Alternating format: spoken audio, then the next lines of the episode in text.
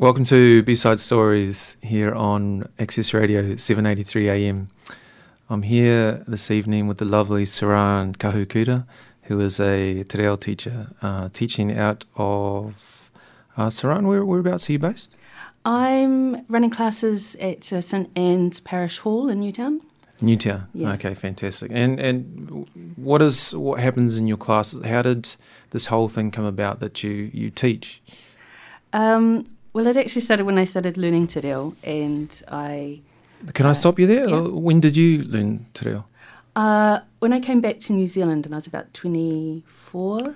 Oh, so you you were late to the language. Yeah, late. Yeah, I Ah. did start earlier. Um, when I left high school, I thought I'll do some te reo at university, and uh, quit. yeah, yeah. Uh, and I went overseas and then realised, you know, six years had gone past and I still hadn't done anything. So I set myself a goal of being a te reo Māori speaker by the time I was 30. Wow, that's fantastic, yeah, man. so I started um, night classes when I was 25, 26, Mm-hmm. and um, I did a full year immersion when I was 27. And then by the time I was 29, I was running my own school. nice. Yeah. Um, what's your family background? Where, where are you from? Uh, so my family comes from uh, near Taumarunui, which is Ngati Tūwharetoa and Upper Whanganui. Um, but I actually grew up in Taranaki in New Plymouth. Oh, beautiful. Yeah, Yeah. we're uh, Ngātiruanui, Yeah, up, yeah, up um, base of Taranaki up Yeah, there. yeah, yeah, yeah. sweet. yeah. So I have a Taranaki lilt to my reo sometimes. yeah, yeah. Now, now tell us a bit about your uh, your classes that you provide, because it's not just straight learning te reo, is it? Like, th- there's a bit more to it than that. Is that correct? Um, well, it is just te reo, but it's using a particular methodology called te ataarangi, uh, and that's based on another methodology called the Silent Way from overseas, uh, and it's an immersion methodology. So, from the first class, people cannot speak English or any other language; they have Mm. Even to learn absolute beginners. even absolute beginners. So it's not just learning the words, you're also learning coping mechanisms for being in an immersion environment Yeah, and trying beautiful. to ensure meaning when without having a translation with you. Sure, Yeah. sure. What what led you to choosing that style of teaching? Well, that's how I learnt. That's Mm. um, the method that I learnt with, and it really worked for me, um, particularly because I was um, I was quite good at the written and liked being good at things. yeah, yeah, sure, sure. uh, and was too scared to speak. So right. being forced into an environment where you can't write and you have to speak, yeah, yeah. um, you know, strengthens the side that was a little bit weaker, perhaps. How long uh, is each course? And- and what Uh, would what, what do you expect a complete novice coming in to leave with when they finish the first course? well, the first thing that's uh, it's adult education, community education, so there's no accreditation. So if people are really struggling, they can just repeat a year, and there's no problem with that. They can just go as slow or as fast as they want to. Right. Yeah.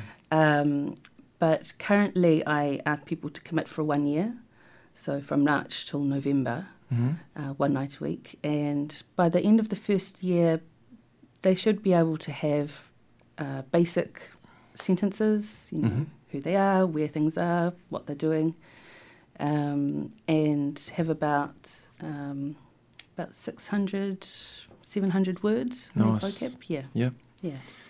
That's fantastic. Um, But I run three years, three different years. So they Oh, can okay. move up if Yep. they finished a year or come in if they've already got some prior knowledge.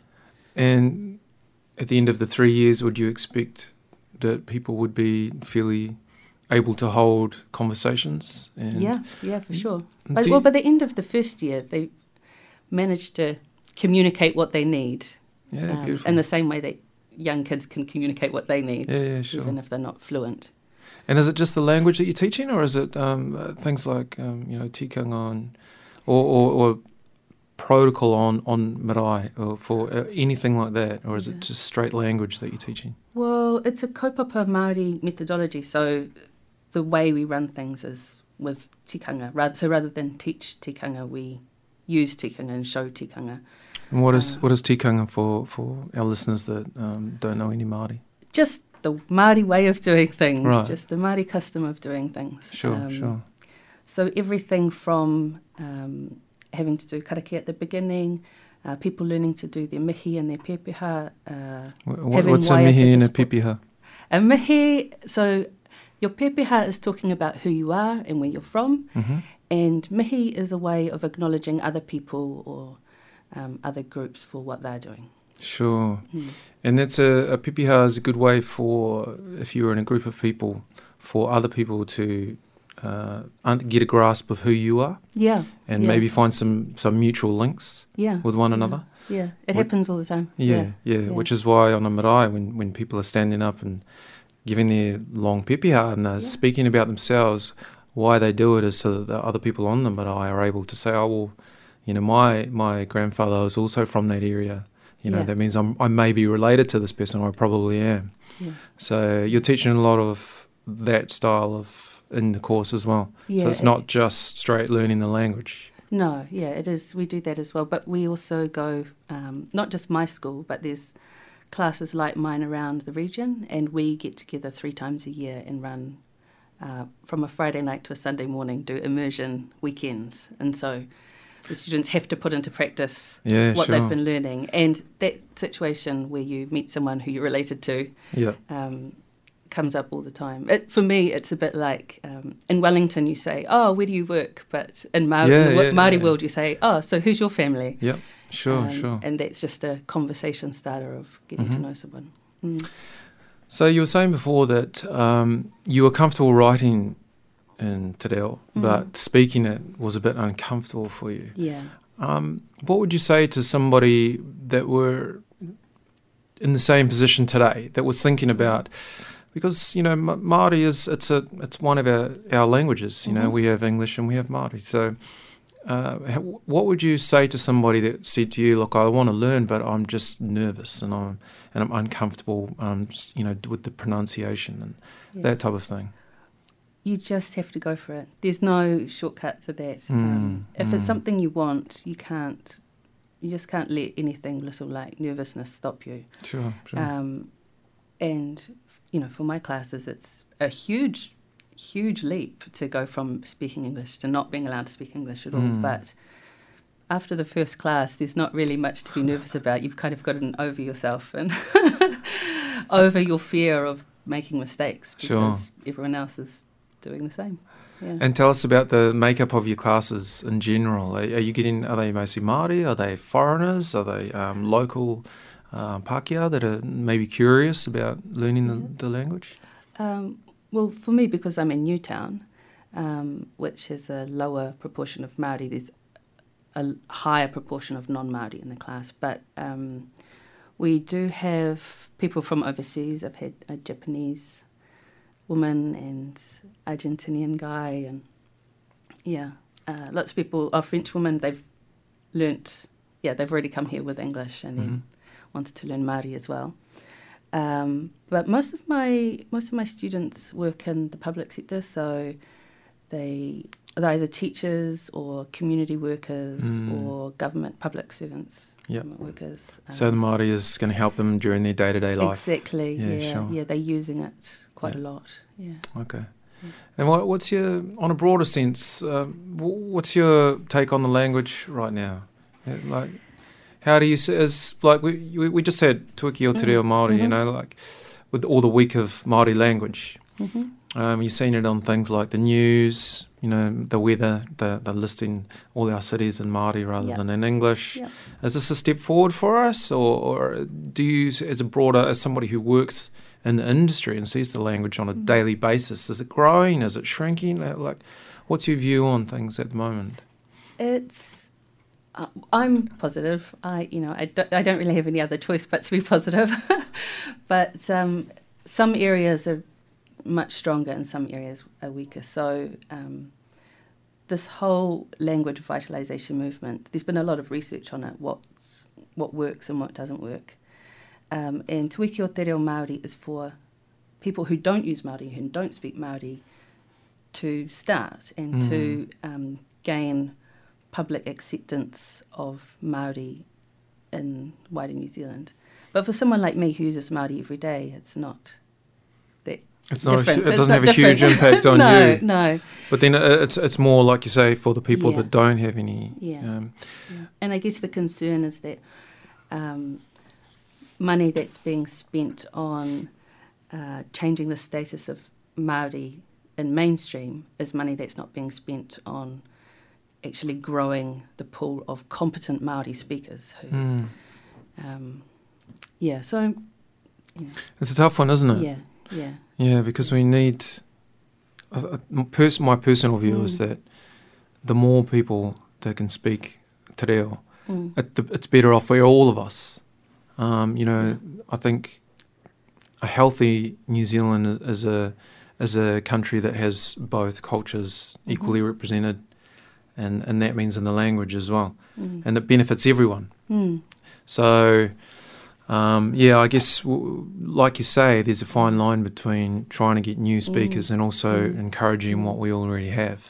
Well, I think about a lot of my students, particularly the beginners, who, you know, by the end of one year, they're not going to be Mm. incredibly competent, but they'll um, be exposed to new opportunities they wouldn't have otherwise. And I think of how, you know, there's funding which is going to um, teaching people how to say kia ora, you know, 20, 100 people, 20 people to saying kia ora, or teaching one person Mm. for one whole year and becoming a really confident Mm. um, speaker, Mm. or not speaker, but being confident in their knowledge. Mm. Yeah. So I, we need both. I, it's, Yeah, yeah, yeah. It's my focus one. is in is in trying to increase the critical mass of speakers Sure. rather than um, you know public um, promotions. Yeah, yeah. I understand. I understand. Mm. Now, you've brought a song for us today. Um, yeah. Tell me, tell me about uh, what you've chosen here, Sarah. Um, well, Maisey Rika is just a beautiful, beautiful singer, and she's been doing lots of um, really great waiata recently. Um, does lots of collabor- collaborations, and mostly in te reo. I'm not even sure if she does any in English, uh, but this one's uh, Tangaroa Whakamautai, and it's just lovely. Beautiful. hmm Take it away, Maisey.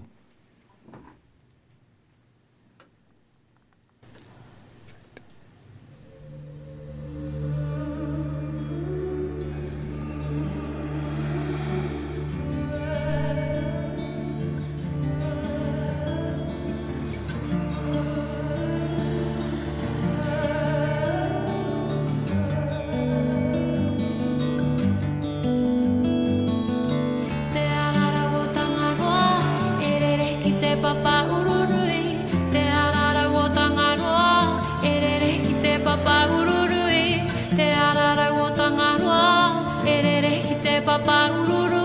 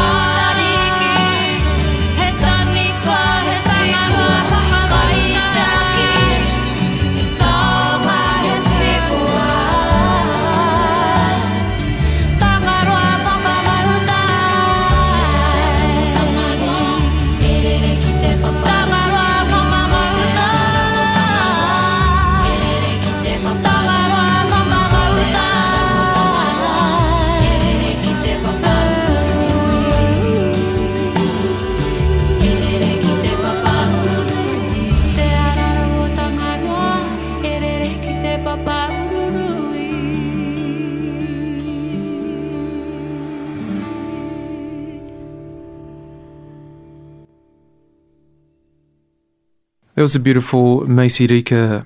Uh, welcome back to Wellington Access Radio 783 AM with Te Reo teacher Saran Kahukura. I- I'm curious to investigate more about um, your relationship to the language from when you were younger, and Mhm. obviously as somebody that only started to learn uh, Te Reo in your mid 20s. First of all, what was your relationship to the language prior to then? You said you had some written knowledge. Uh, yeah, so my grandmother was the last Te Reo speaker in our family, and she was of that generation who only spoke Maori until she went to school, and Yep.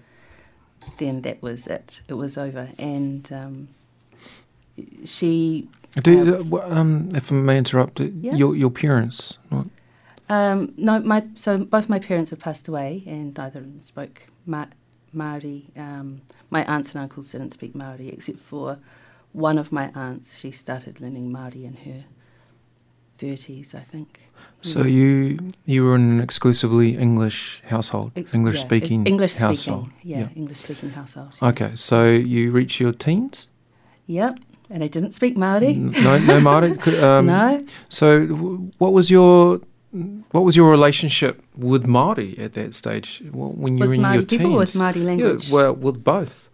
Um, with Maori people, it's you know they're just family. Uh, You know, it wasn't any different whatever language we were speaking. But um, for Te Reo, uh, you know, at high school you get streamed, and there was definitely an expectation that if you wanted to succeed, you wouldn't do something like Maori, and that it was dying, and there was no Mm. point to it. There was no economic benefits to it. Um, so Where, I did learned you, where did you go to? Uh, where did you go to high school? Uh, New Plymouth Girls. New Plymouth Girls. I'm sure they're not like that now. yeah. yeah. Okay, so Um, so you reach your teens, yeah. English speaking, Mhm. um, w- and so when did you first come across Te Uh, when my aunt started learning, I was about uh, 15, 16 then, and uh, we, she was quite involved politically in different things that were happening at the time in the 90s. Uh, and that's probably how I got interested in Te Reo in the first place, was through the politics of um, Māori land issues and Māori rights, and also whakapapa, uh, looking at um, our own family's whakapapa and hmm And, and what is whakapapa? our genealogy, who we come from, and how we Mhm. got here. Mhm. Yeah, And uh, so you you you were just interested, like your interest Mm. grew, yeah, my interest grew. Yeah, yeah. yeah. And that. that was when you realised that okay, you need to learn the language. yeah, I, well, I thought, yeah, well, I'll do this. This was this will Yeah. be a good thing to do. Mhm. And uh, uh, yeah, as I said, I started at university, and then I wasn't very good at it. so I left university before I, um, uh, before I was competent in Mm. Te Reo. So when you when you really started to pursue it, Mm. you had some sort of base knowledge, Very little. Very yeah, little. Very little. Yeah. right? And were you uncomfortable when you first um, started to learn the language? No, I was. You were pretty- determined. I was pretty determined. Yeah. Yeah. Um, and I think that's probably when I think of the people that I've taught and the people who I've who I'm friends with, who I've met through Te Reo, uh, that seems to be a common thread. That they just have. There's no more room for being shy or embarrassed or Mm. intimidated. You just have to knuckle down and do it. Yeah, sure, sure. Yeah. So you then where did you where did you choose to learn? Uh, at the time, there was a course running in Kilbirnie, uh, which was a Te Ataarangi course. Uh, that doesn't run anymore. Um, and then Was that immersion as well? it was yeah, it's immersion as well. Yeah. Same method as I the way I teach. Mhm. Um, and then I did a full year course, uh, and I was really lucky. A friend of mine wanted to do it at the same time, so we got a house together. And so we spoke Māori at home, we spoke Māori at school. We were in a new town, so the only people we met were people who we met through um, our kura. So we, um, it, our whole world changed to being a Māori speaking world. Mm. And so when So I it was almost life it immersion. was, yeah, yeah, Yeah. And when I finished that, I thought, you know, my background's in IT. I thought I'd go back and earn some money. Um, but I realized that I needed, if I really was serious about this, I needed to change my life hmm to be, uh, to use Māori as much as possible. And that's how I became a teacher, really, Okay. because it's one way that I can use te reo every day. Mm. Mm. Okay, welcome back to Access Radio 783 AM. I'm here with uh, te reo teacher Saran Kahukura. So, Saran, uh, what benefits do you see uh, the language presenting for people today? Mm. Opportunities? Mm. Why should people learn te reo? In particular, why should people non Māori learn Mm. te reo? Is it something in which we all can benefit from? I think so. Maybe I'm biased, but um, I think I said before I learnt French, and that was great when I was on holiday. But my life Yeah. is in New Zealand, Yeah. and uh, being a te reo speaker, I've had more access to more jobs and more cultural opportunities um, than than I would just by speaking French. Sure. Um, and I've, you know, I've been teaching for six years. This is my sixth year. Uh, so I've had some people who've come all the way through from nothing to being really competent, really confident speakers of te reo. And I think it's an amazing story. Using, oh, sorry? I think that um, it's an amazing story that Yeah. your story of going Yeah. from learning in your Yeah. mid 20s. yeah. When so many people reach that age and they really struggle to learn and take on new Yeah. things like languages. So to go in five years from complete novice to a teacher, Yeah. I think that's huge. Yeah. But yeah, sorry, carry on. Um, I think of my students who were who've come from nothing to being really competent speakers. They're all using te reo in their work and in their lives. hmm Um, they also had chance to go to other cultural events which are predominantly Māori speaking, or they wouldn't even know about if they Mm. hadn't already started uh, learning Māori, meeting Māori people, hmm being invited to those kinds of events. Um, I think of, you know, one person who works at Te Papa, another one who's a communications person, and they're all using te reo every day. Who came through your course? Who, who's come through my course. That's Yeah, fantastic. Yeah, yeah. and both one's one's from overseas, one's a Pākehā woman. Yeah, yeah. Oh, and older learners as well. Do you see benefits to your students at the end of your course which may not be directly related to just being able to speak? Do you see confidence grow or do you see them perhaps having a, a broader view of their relationship with, you know, with the people of Aotearoa maybe? Yeah. yeah. I think the thing I notice most is that they're just not scared Mm. anymore. Um, you know, even some of my mature students who do have struggle a bit um, with their memory, um, they're just not scared anymore to have Right. a chat, have a laugh. Mm-hmm. Um, even if it takes them a little bit longer to get a joke, they can get the joke and um, just uh, see Māori as something you do socially. Sure. It's something you do for fun and for Mhm. um, meeting interesting new people. Fantastic. So th- th- there's more benefits than just being able to speak the language. Yeah, Yeah, and I think that, Yeah. that that's that benefits all of us. yeah, yeah. Um, so, the last couple of questions. Mm-hmm.